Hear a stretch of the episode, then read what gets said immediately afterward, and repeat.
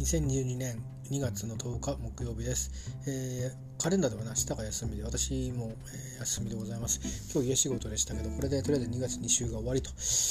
えーとあと2月のは折り返しですね実質ね。もうちょっとするとね。えーと実質は28日までありますから来週の、えー、半ばっていうか週の頭で折り返しって感じになると思うんですけど、えー、2月にはねえー、まずは隠れ家から引っ越してきた状態の荷物が片付け終わったらいいななんてこと言ってましたけどこのペースじゃちょっとねもうもっとゆっくりですね、えー、まあまあ、うん、この状態であのもともとの自宅から荷物を、えー、運び入れるのはちょっと勇気がいるなと思うので、えー、まあちょっと3月頑張ろうかみたいな。感 じで2月寒いしねなかなか。今やってることはとりあえずあのまあやってきたことは、えー、ここに暮らすために持ち込んだ外から来る段ボールですよね。これは全部点検します。それを発泡スチロールも、えー、片付けていく。あちょっと今週出すの忘れちゃったな。昨日雪前で捨てるのも忘れたなまあでもいや来週で多分終わりますね。えー、発泡スチロールで捨てる段ボール箱捨てるで段ボール箱は捨てきってんですね。でその後あの、えー、少し液体ものでまとめ買いした方が安くなるようなもの。で必ず使うものみたいなのを、まあ、消毒液的なものの類アルコールではないんですけどとか、えー、それから匂い取りとか部屋のまあ、しょうなんていう芳香剤じゃないんですよね。匂いのしないやつなんですけど。とかあとは、えーと、飲み物で、えーと、どうしても、まあ、あの水飲んだらいいだろうっていうのはあるんですけど、まあ、やっぱりこう気分をね、えー、こう良くするために少し香りのついたお茶なんかを飲んだりとかあるいは、まあ、コーラを飲んだりとか、うん、どっかでね、あのー、少しペースを変えようとは思ってはいるんですけどまだちょっとここでの暮らしは、えーもう少し、えー、背中を押してあげるグッズが必要だなというふうに思いましたね。ででもまあ毎回ペットボトル買ってるとゴミも出るしお金もかかるしっていうんであの、まあ、例えばお茶はもうあの2リットルでかいのを買おうということでね。でただ飲みたいものがあるんですよ。決まって。それはこっちじゃ買えないんですね。なので、えー、ちょっと他の地域から取り寄せたりして。それでもまあまあこっちでペットボトル毎回買うよりかはあの安いんですよね。で水筒をちょっとあの荷物の中から取り出して水筒に移してそれで、まあ、飲もうかなと。まあ、主に飲むのは夜寝る前から朝起きてですかねあの薬と夜ベッドサイドと朝の薬みたいなそんな感じで飲むのに使うってます。まあ、そんなことでそういったので来る箱類はなるべく次のその次回の燃えるゴミもしくは紙の再生のゴミのところで捨てていくということで、えー、それはキープして、まあ、増えないようにねやってるぐらいがせいぜいで、まあ、やっぱりね、うん、もう少し時間がいるかなっていう感じです。あのー、別に体の具合が悪いわけでもなくて、まあ、一日仕事すると家仕事であったらなおのことあの早くリラックスモードになっちゃうし。で、えー、会社に通ってるモードだと、まあ、帰ってきて結構早く帰ってきて勢いで一気に、えー、冬場でね体も縮こまりがちですけどまあ外から帰ってきたとにかく風呂まで済ませるって洗濯かけるみたいのが習慣になってるのでそこまでやりきるとまあそれなりの時間になるんですよ。早く帰ってこようが遅く帰ってこようがどっちもあんまり変わんないもうもうあのあと残りはそんなにすることないぞっていう時間に並率はなるんですね。土日はどうしてんだっつうと、まあ、大概医者に行ってたりなんか用事があって、えー、様子を隠れ家に見に行かなきゃいけなかったりとかあで半土日の半分は潰れちゃったりしてであとはまあ週がタイトだった時とかなんかちょっとこう心に引っかかるようなことがあったりすると土曜日はゆっくり寝てみたいなことになっちゃうんで日曜日しか残んないんですけど日曜日はなんかもうあのもうそこまで来るともう何もしないモードになってますね。だから、ま、これ言い訳なんですけどいう感じでですね。で少しずつまああの段ボールの中から物を出して、えー、まあそれなりの適切な収納に移すようなことも少しずつはえ、動き始めてはきてるんです。だから箱潰すまでは言ってないんですけどそれぞれの箱もまあ別にパンパンに詰めてるものってなくてえー、本なんか入ってるやつは多少重めですけど小さいやつに、えー、横に並べて入れてるだけだったりするんで体積はねあの段ボール箱の体積よりかもっともっと少ないんですよね。それとか新聞紙で膨らましたりするんで、えー、なんですけどまあもうちょっとしたら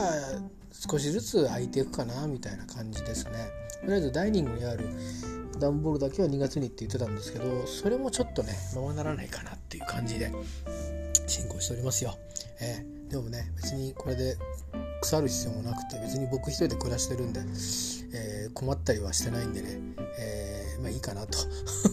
思っております。3月は3月でやることがあるとかねあの4月は変化の前の月で大変だとか5月以降はどうなるかわからないっていうふうな経済的に、まあ、そこまですぐに危機はやってこないんですけど少し猶予時間はあるんでしょうけど、まあ、でもあのいろいろこうまだまだ読み切れない出来事とか読み切れない現実とかがこうにさらされる可能性もこの先もあるわけですよね。できるうちに片付けた方がいいに決まってるんですけどまあなかなかうん一人でいればそういうことでちょっと気詰まりになったり不安になったりそれから職場で別になんと振り返ってみると何ともないんですけどなんかこう心持ちの悪い具合で帰ってくる時もあるんですよね。そうすると、まあ、その週末は潰れちゃうので、まあ、結局こっちに来てからその繰り返しでですね、えー、まあ、それで持ち直して、えー、まあ、日曜日の夜を迎えてよしまた頑張ろうっていう気になって、えー、週を終えるという感じです。今週は一日短かったんでね、えー、っと明日職場に行くっていう機会が、まあ、あのないということもあって少し体が楽なはずなんで、えー、明日なんかしたらいいのにと思うんですけどちょっとこんだけ寒いとね暖房とかもつけてますけど、うん、結局あの暖房もあのー、結構湿度の多いところなんであの霜がつきやすいんですよね。で霜取り機能もついてるんですけどバタンと効かなくなってしまったりするしそうすると暖を取るのはこたつぐらいしかなくなるんですよこたつかベッドに入るかなんですけどベッドに入ったらもうあの昼夜逆転しちゃいますから、まあ、こたつに入ってってことになるんですけどそうすると動かなくなっちゃうじゃないですか。もうあれですよね。あの勉強もうんそんなにしないわ。え何も片付けもしないわっていう状況になっちゃうとよくないんでなんかちょっとしなくちゃなと思ってるんですけどね、まあ、言い訳でございますよ、まあ、そんなことをして2月が折り返しを迎えようとしております。まあ、今コントロールして慣れようとしてるのは食事なのかな。食事食費、まあ、こういったあたり、えー、ですかね。ゴミ捨てはちょっと昨日発泡スチロール捨てるの忘れちゃってしくじったんで今今頃気づきましたけど、えー、まあまあなんとかの、少しずつ慣れてきてる感じです。であといろんな料理道具まだ出してないので大した料理してなくて鍋鍋っていうか鍋か。ちっちゃい鍋だけしか出してないのでなんか野菜を茹でるとか茹でるっていう行為しかでできてないんですけど、えー、まあまあ、うん、でもとりあえずは一応ルーティンを、回し始めてるっていう感じですかね。えー、まだ洗濯は全部乾燥機かあの部屋干しみたいな感じで外に干したりとかっていうのはちょっとまだタイミングつかめてないですね。まあ一日家にいる時だったら朝洗濯して干すとかってやればいいんでしょうねきっとね天気良ければ。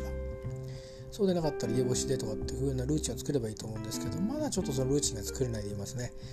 えー、まあ、食事はもっとやれることはいろいろあるんだろうなと思うんですけどまあ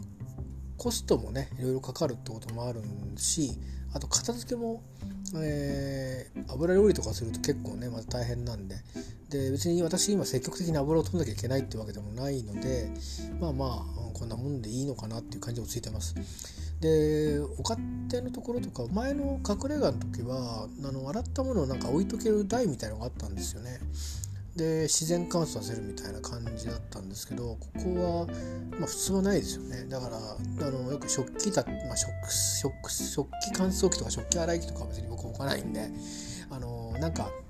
こう洗ったものを立てとくあのものあるじゃないですか。そういうのを置いたりとかすると思うんですけど何つうんですかあれ。食器置きっつうんですかね、えー、わかんないんですけど。水切りっつうんですかね。なんかそんなものもあの買おうかなと思ったんですけど結局自分の経験上あの結局あの下に溜まった皿の掃除に最後はあのアクセスすることになると。だったらあのそんなにたくさん一気に皿使わないんだからまああの一応一旦は洗あの拭き用のタオルを常備してて時々時々っていうかまあ自分の2日に1遍ぐらいですかね。本当は毎日交換すればいいんでしょうけどそんなに調理もしないので、えー、夏場はまあここは毎日取り替えなきゃダメだろうなと思いますけど、えー、まあまあタオルがあるんでそれで拭いてであのクッキングペーパーみたいのをあの紙のねやつをあのキッチンのとこに引いてで水を残った水を取らせつつ乾かすみたいな感じで今回してるんですけどこれでいいこれの方が衛生的でいいじゃないかなと思ったりして、えー、あのー、まあ洗ったものをボンボンボンボン入れてで乾いたところで引き上げて拭かないでしまうっていう方が衛生的だっていう説もありいろいろあるんですけどねいろいろなんですけど僕の場合基本的に出てる食器はずっと使い続けるんですよね。えー、プレートがあってあのそれはパンも入れれば、うん、何でも入れるんですよとにかくあの溢れたもの入れるでもう一つあのなんていうかなレンジもつけ両方そうなんですけどレンジもつけられるえっ、ー、とまあなんていうのかな丼じゃないけどボールみたいのがあってでそれも出しっぱなしにはしないんですけど、まあ、その2つで大体僕の食事は出来上がるんですよ。まあそこにおかずを入れたりしてでさらにあのご飯用の茶碗もありますし味噌汁とか煮物とか何でも入れられるようななんか陶器の、えー、器もあるのでうん木製の器は持ってないんですけど、えー、100円ショップで買ったような器があと3つぐらいあるんでそんなのをまあ使いながらやっていくとまあ洗ってしまうっていうものも出てくるんですけど、まあ、ミニマムに言うとそのボウルとプレートだけで、まあ、生活回せるんですよ。で今はもともとはあの何代か前の隠れ家の時はあの箸をあのなんていうかちゃんと木の箸みたいなのを食べてたんですけど最近は割り箸を あのずっと使ってますね洗って。それが衛生的かどうかは別ですけどちゃんと洗ってますからね。でまあある程度使ってきたら捨てるますけどまあ一回コッキーで捨てるってことしないでまああのそれなりにそろそろ交換するかみたいなとこまで使って、えー捨てたりしてるんでうんまあまあ、あのー、それなりですよ。だからミニマムに今やってるんですね。でそういうのもまだルーチン化できてないっていうかどうしようかなっていうのをちょっとま考えない、え、ことにしました。とりあえずこのままやってみようととりあえずね。あのいずれ季節も変わっていくとまた事情も違ってくると思うしでまだいろんなものを出し終えてないしまい終えてないからなんかあんまり固定的なものをこうキッチン周りにあれこれ置きたくなくてですね。なるべくそんなにもともと料理もしないのにキッチン周りがガサガサしてるの嫌だなと思ってあとはまあ万が一の時考えてねなんかあのもちろんあの紙のその器は火を考えると危ないんですけどだから料理の頻度と見合いにはなると思うんですけどもね、えーまあ、タオルを引いても同じことですからね、えー、なんですけどまああのなるべくなんだろうなうんすっきりとしときたいね、まあ、あの料理もしないのにキッチンの周りが汚いってなんか嫌だなと思っていて。なのでちょっと様子見てっていう感じですね。まあそんなような生活なんですよ。だからまだテンポラリーでして、えー、でそれだったら、あのー、皆さんね家族もいたりして学校に行ったり会社に行ったりお勤めがあったりご近所のお付き合いが始まったりとかいろいろあったりしてあの普通の生活に、えー、多分復帰するのが早いと思うんですけどまあ私の場合はまあ経緯的にねそんなに一生懸命頑張んなくてもあのよくて楽するためにっていうかあの、えー、気分を楽にするためにここに越してきているので、えー、まあいいかなと。自分をちょっと甘やかしておりますががですね来月もね英語の試験を受けるのでちょっとね、うん、その試験対策もしたいしで純粋に英語も聞きたいしと思ってはいるんですが、えー、そう思ってるんです。ただ番組表なんか見てるとねああのあのタロン・エジャートンと,、えーと、ヒュージャックマンが出たですねこれ意外と日本では知られてないみたいで僕も後で知ったんですけどフライイーグルって映画がフライングイーグルだったかな映画があるんですよ。イギリス人の、えーと、スキージャンパーですね冬の、えー、それの方のまあ電気みたいな映画なんですけどちょうどタロエジャートンが、えーと、キングスマンに出て多分最初のキングスマンだと思うんですけどそれと、えー、次のキングスマンやそれから、えーと、あのエルトン・ジョンの、えー、映画ありましたよね、えー、あれ？タイトル忘れちゃったな。ロケットマンか。あれに出る間ぐらいにあのイギリスでで区切られた映画。イギリスで、まあ、世界でもやってると思うんですけど日本でもやったと思うんですけどね。僕は知らなかっただけで。映画で。僕はあの何でしたかっていうとあの Midge Ure っていうまあ英語で発音するミチュアっていうユーユーアに近いんですけど、えー、っていうの元 Ultravox の、えーまあ、ギターボーカルの人がいて、まあ、何でもやるんですけどね楽器は。でその人のあのまあいろんな音楽どんな音楽やってるかなみたいのをまあいろいろチェックしてる時期があったんですよ。えー、っていうかほとんどの時期はずっとチェックしてました。好きなアーティスト。でそれで引っかかってきたのがその映画のなんかタイトルサウンドトラックだったんですね、まあ、どこでかかったかって僕も映画見てあんまり気づかなかったんですけどで多くのアーティストのもともとの曲やその曲その映画用に取り取った、まあ、音楽が入ってるサウンドトラックがあるってことが分かってででそもそも何だろうその映画と思って見たらタロ・エジャートンが、えー、エガートンとも言いますよね。タロ・エジャートンが、えーと、出ててと。でヒュージャックマンが師匠でみたいな。え？みたいなね、えーと、そんな映画あったの？みたいなことで。で、まあ、その時見たいと思ってもあの配信とかでもやってなかったのかな。だからえっ、と日本版の DVD 買ったのかイギリスから DVD を買ったのかパルの。えー、ちょっと覚えてないんですけどね。パルで買ったとするとパソコンでしか見れないと思うんでえー、っと今でも見れるのかな？一応 DVD は見れるドライブがあるからあとソフトもあるから見れるかな、えー、でそんなので見たんですね。でなかなかいい映画であのでタロイ・ジャートンの演技もなかなか良くてですねあのキングスマンの中でのタロイ・ジャートンってかっこいいじゃないですか。ね、それが、あのー、ちょっとねぼやっとした感じの、えー、なんて言うんだろうな、あの、本当純粋でいい子みたいな感じの役柄なんですよ。であの本人本当のその実在の人物を描いてるんで本人はもっとあのあの優しい感じの、えー、細も細もというか顔の細長い感じの、えー、ひょろひょろっと背の高い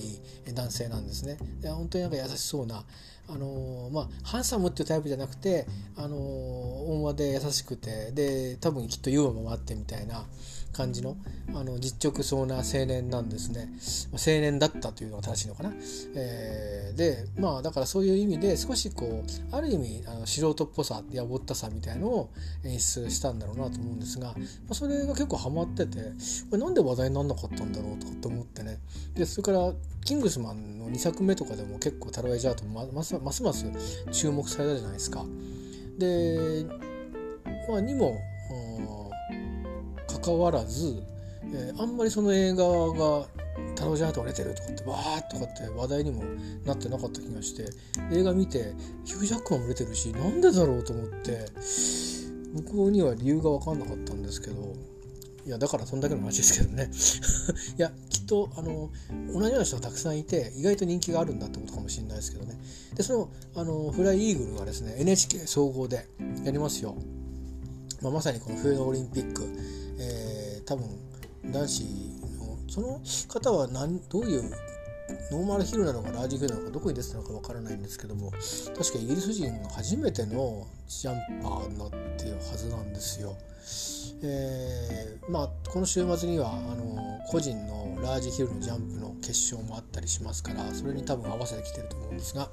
えー、字幕スーパーで、えー、NHK でやりますんで、えー、まあこの私の声がえー、その放映より前に届いていたらぜひぜひご覧ください。まずは番組をチェックしてみてください。であのー、そういうの出会いって最初はなんかちょっとテレビつけたらやってたんだけどみたいなで見ると案外いいですよね。あのー、まあ配信もなかなかされない作品っぽいので、まあ、手元に置きたいとなったらいつでも見たいとなったら円盤を買うしかなくなりますけど、まあ、このご時世ねあんまりもうどうなんでしょうあの大好きな人や大好きなあの人の映画とか作品とかはあのもちろんあの実際の本を買ったり、えーまあ、円盤を買ったりすると思うんですけど、まあ、大多数が今もうほとんどデジタルですよね。えー、で場所収納場所なんかをや整理のことを考えてもまあスマホ越しパソコン越しあるいはテレビ越しに、えー、ねカチカチっとやってあ見ようみたいな感覚で多分皆さんもうお付き合いされてると思うんでわざわざ何か取り寄せて買うかけるみたいな行為ってもうほぼしない人も多いと思うんですよね。で今の子供たちは最初からそうですから多分もしかするとあのブルーレイを買うとか DVD を買うとか CD を買うっていう行為自体がちょっとえ何それっていう方もいらっしゃるんだろうなと思うんですね。僕の場合はもうあのレコさすがにあの SP 版とかって知りませんけどあのレコードそのシートの時代で カセットとかでカセットテープのいろんな類型が進化していく過程をおおむねリアルタイムで、えー、経過してですよオープンリールは一世代前のもので僕らのこのオープンリールは贅沢品ですね。あの速度も速く速くできるからいい音で撮れるっていうのとあとテープの圧があの、えーと、広いので何、えー、て言うのかなその分だけこう音域っていうのかな干渉しないで音が綺麗だとかいろいろありましたね。でまあまあ、僕たちがオープンリールに出会う時っていうのは、まあ、マスターのテープを作るかあるいは、まあ、僕自身は使ったことがないですけどあのオープンリールの普通は2トラックで聴くサイズのところに8トラックにして使うみたいな装置が出てたりとかして、まあ、そういうので知識的に知ってたりとかっていう感じですね。実際にはニットラックのあのオープンリールいろんなタイプがありました。小さな本当に、えー、マイク付きであの庶民でも買えるようなやつもあればあのバシンバシンとセットしてでキュッキュッキュッてやってガシャンってやってガンってって回るような結構お高そうなオープンリールの友達が持っててですね、バンドの仲間が。で、まあ、マスタリングに使ったりとかっていうのをマスタリングっていうかミックスダウンか。ミックスダウンに使ったりとかっていうのをやりましたけどへえこういうもんなんだとかって思ってその子を持ってるのがすごいですね。多分お父さんが買ったんだと思うんですけどね、えー、まあまあそんなような感じで、えー、まあもうとにかくなんか音楽はあの生でくより前に先にレコードとか放送とかから出会うっていうタイプだったんですけど、まあ、放送で出会うは今でもあると思うんですけどね。今でもネットで出会っちゃうのが先でしょうねきっと。で自分が知らなくても誰かが話題にしてくれてて。でその流通も早いですよね。あの前だったらじゃあ撮ってあげるよみたいな感じでカセットにダビングしてそれを渡すみたいなそれがまあいい行為かどうか別として一応まあ指摘理由利用の範囲内なんでしょうかね。えで今はそれやるとあの即あの違法になっちゃうんで、えー、なかなか微妙なとこですけどねもともとも違法だったのかもしれないですけど、まあ、物が売れてたんであのあんまりうるさいこと言わなかっただけかもしれないですけどね今はあのもうそれ一個ずつ一個ず買ってもらわないことにはなんか買ってもらってもあんまり配信とかだとあのアーティストは食べていけないらしいですね。えー、あのだから結局まあ、えー、そのなんていうのかなレコード会社にしても事務所みたいなところにしても物販やったり、あるいはライブライブ活動ですね。アーティストにしたらやったりっていうふうにして、まあ、そういうふうな形にしていかないとなかなかよっぽどのみなんか大ヒットでもなかったらそんなにあの何て言うかなこう厚みが違うみたいですよやっぱり。特にアーティストに入るお金は違うみたいですね、っぱりプラットフォームを使うっていうことへのまあその配信元の取り高の方が多いんでしょうね。もともと例えばなんだろうね印税みたいなものって1%とかすごく薄いものみたいですけどなんかそれが同じレートにしたって配信の場合安くなるじゃないですか。ね結局。あれどうやって値段決めたのか分かんないですけどもともと僕らもアルバム買うなんつったら本当に何だろうか欲しいものあるっつったら「いやじゃあこのレコード買って」みたいな感じであの今でいうゲームを買うゲーム機を買うというまではまあ金額の貸しはいきませんけど、えー、まるでその、ね、そういうおもちゃをねだるかのようにぐらいな感じで、えー、レコードっていうのは同じぐらいの価値がこうまああったような気しますよ。自分のもらってた小学生の頃だったら小遣いの何倍みたいな感じだったんでね最初は確か LP 一時期3000円まで行きましたからね。それからなんか輸入版が出てきたのに対抗したのが少し安くなったりしたり、もありましたけど、まあ、あるいは僕らも輸入版を買うってことを覚えて輸入版で買うようにしたり。でも輸入版でもあのアメリカ版とヨーロッパ版があってヨーロッパ版の方が円盤厚いから、ヨーロッパ版のことがいいんだとかで、まあ、あのアメリカのアーティストでないんだったらあのヨーロッパのアーティストだったらヨーロッパ版買いたいねなんつってね、あのー、そんなの気にして買ったりもしてましたけど今となれば、えー、そのレコードも全部捨ててしまいましたし 売ったり捨てたりしたんでしょうねきっとね。でもレコードは多分売りに行ったりしうん明日かな明日なずっと昔に。でも引っ越しの時に捨てたものも結構ありますね正直ねそうするとあの、まあ、テープもそうでしたけど単なるプラスチックゴミになっちゃうんですよね。でそれがまあやっぱりちょっと切なさが残りますよね。今度の円盤もそうですけど本当にまあ、思い切らないと捨てることができないと思うんでこれは二度と手に入れられないなっていうものはあの取っといこうと思ってますけど後のものはやっぱりさすがに全部手元に置いとくとなるとちょっとねもう多分一生見ないかもしれないっていうものもあるんで、えー、ちょっと究極の選択をして今度は円盤の整理をしなくちゃいけないなとはちょっと覚悟してんですけど つまりこれは棺桶に入れてくれぐらいな あのもの見ない見ないかもしれないとしたらそういうものあるいはこれは多分年一見るなとか年には見るなぐらいな、えー、何年かにいっぺん見るなってやつはもう捨てるということでしょうね。まあこれは死蔵するんだというふうに覚悟するものと年一は見るかというものあるいはこれは学習教材になるかっていうものは取っとくけど、まあ、大体そういうものに揃えたはずなんですけどそれでもやっぱり増えてますんでねそれからあとはもうあのマスタリングした音源を、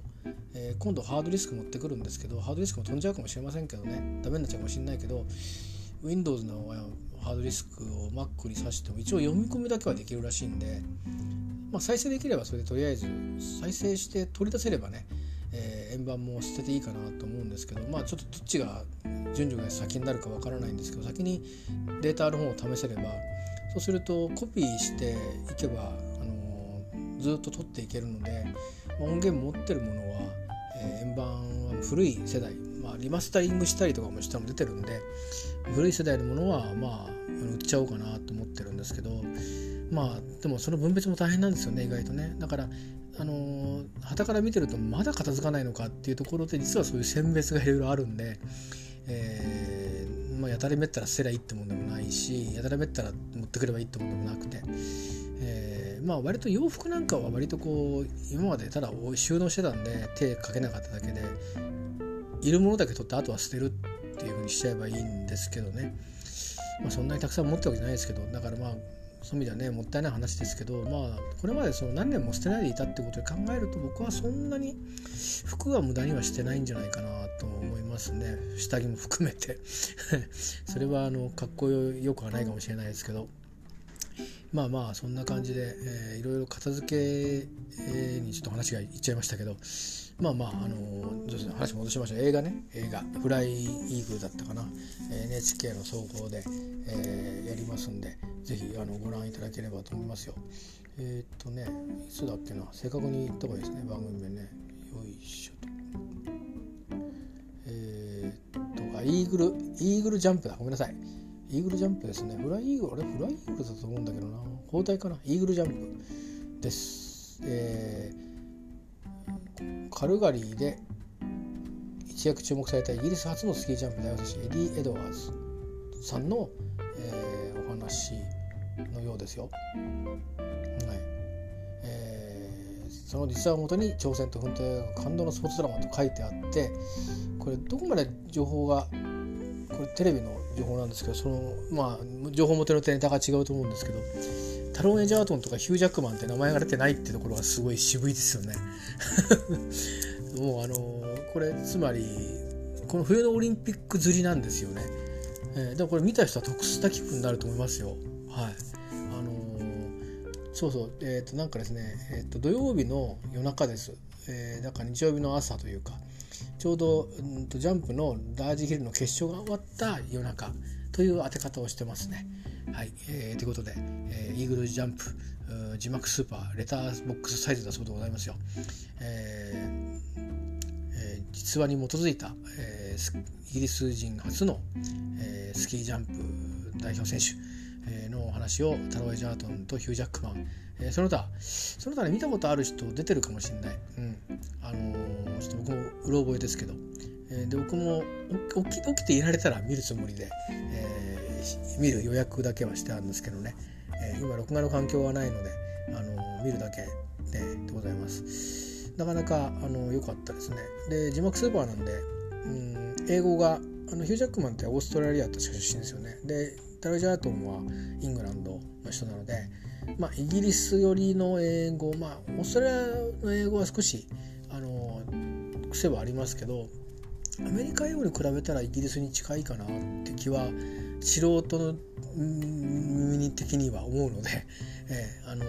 ちょっとアメリカ英語じゃない英語を聞くっていう意味でもあのいいかもしれないです。えー、はいそんな感じですね。はい。ちょっと喋りすぎた気もしますが、えー、これで、えー、三浦での三浦暮らしも3週終わったということに、えー、なるのかな。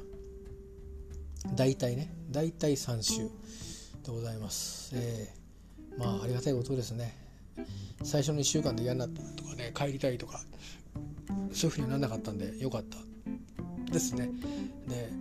通ってみたらこれはしんどいわっていうこともなく良かったですね。まあでも、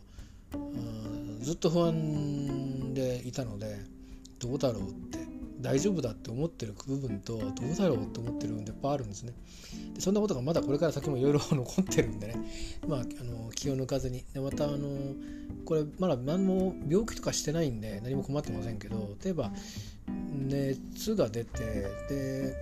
まあそのコロナが終わってからですよ。普通の風邪薬でも治んないやって時にどっか行く医者とかも別に特にないですからね。その時にさすがにかかりつけ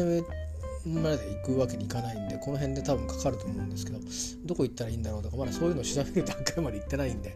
えー、まあまああのそういうこともねおいおいとにかく必要に迫られてないと多分動かないと思うんでね。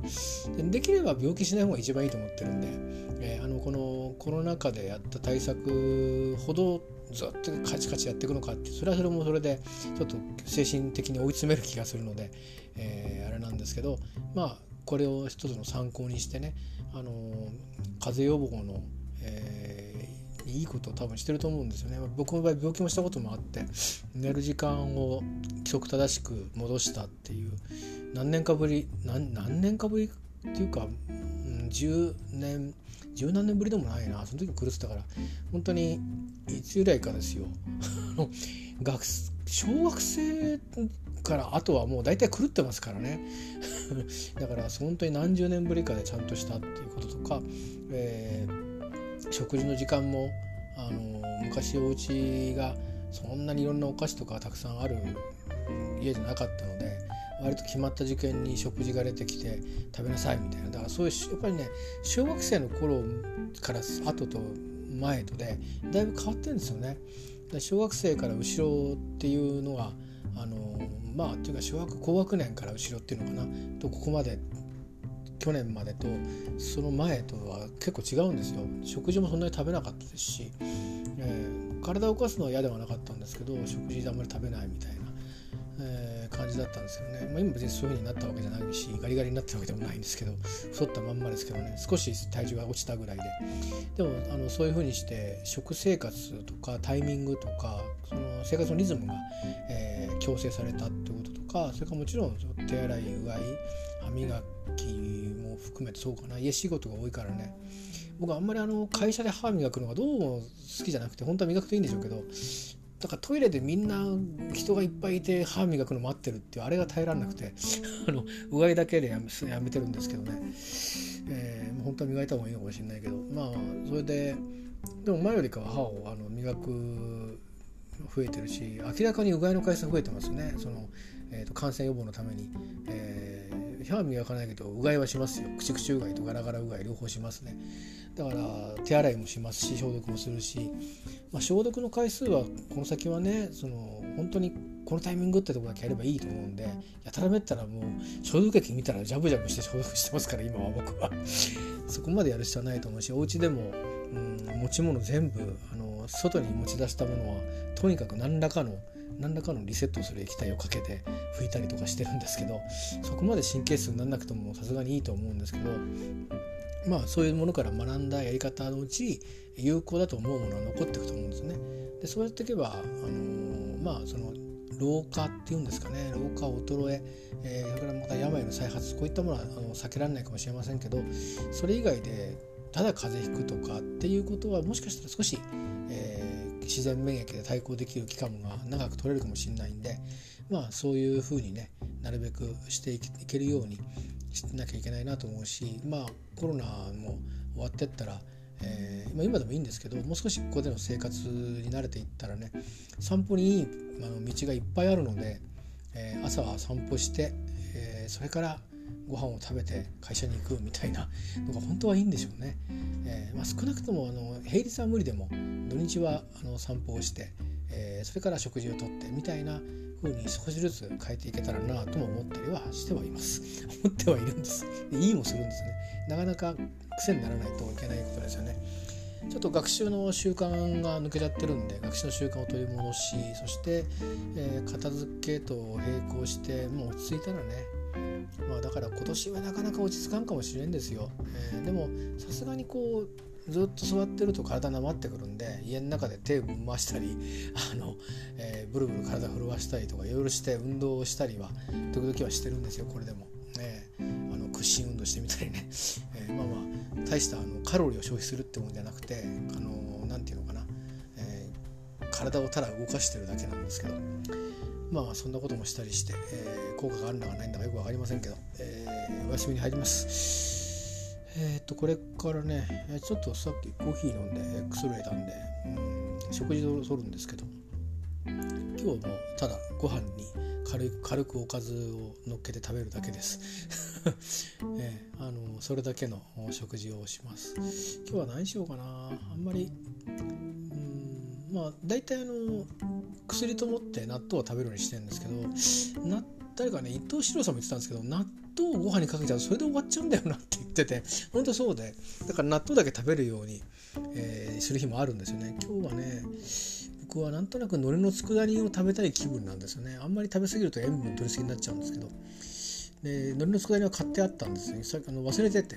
えー、あのこっちに来て買ったんですよ、えー、ご飯乗っければこれでもうご飯食べれるじゃないですか、えー、それが栄養的にどうだってことはこの場合この際問わずご飯温めて海苔の佃煮で、えー、梅干しも買ったんですけどね一応。でも海苔の佃煮と納豆は納豆だけ食べてみたいな食事にして。でここはあのえー、っと本当は朝出した方がいいかもしれないけど夜出してもあの大丈夫なような箱があるんで、えー、明日ちょっとまた朝ね天気荒れるみたいですから風呂入る前に、えー、燃えるゴミを、えー、明日金曜日なんでね、えー、出しに行ってとな感じで、えー、今日終えていこうかなと思います。今晩今晩なんか俺見るもあんのかなテレビ。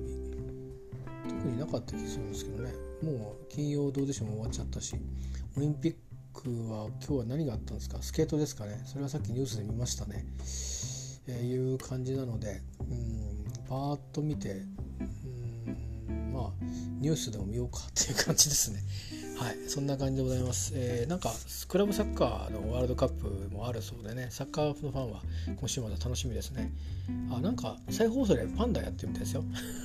いろいろ言ってますけどテレビの番組を見ればいいことをここで言わなくてもいいですね、えー、ではあのそんな感じでございまして、えー、おかげさまで、えー、三浦での岸暮らし3週を終えました。3週目は嵐の週末になっておりますが、えー、何事もなく乗り越えて4週目を無事終えてですね1ヶ月経ったぞと言って、えー、何もあんまり変わってないけどとりあえず始まったというそんなしあの振り返りができたら何よりだなと思います、えー、まだコロナにはかかっておりませんけども、えー、いつだってその危険性はあるので、えー、気を抜かないっていうのおかしいんですよね。あのできるだけのことはして感染対策を、え、そしてそれは体調の維持も、え、同時にかかってるわけですけども、えー、まあ過ごしていきたいと思います、えー、長々とありがとうございました、えー、またお耳にかかりましょう。では。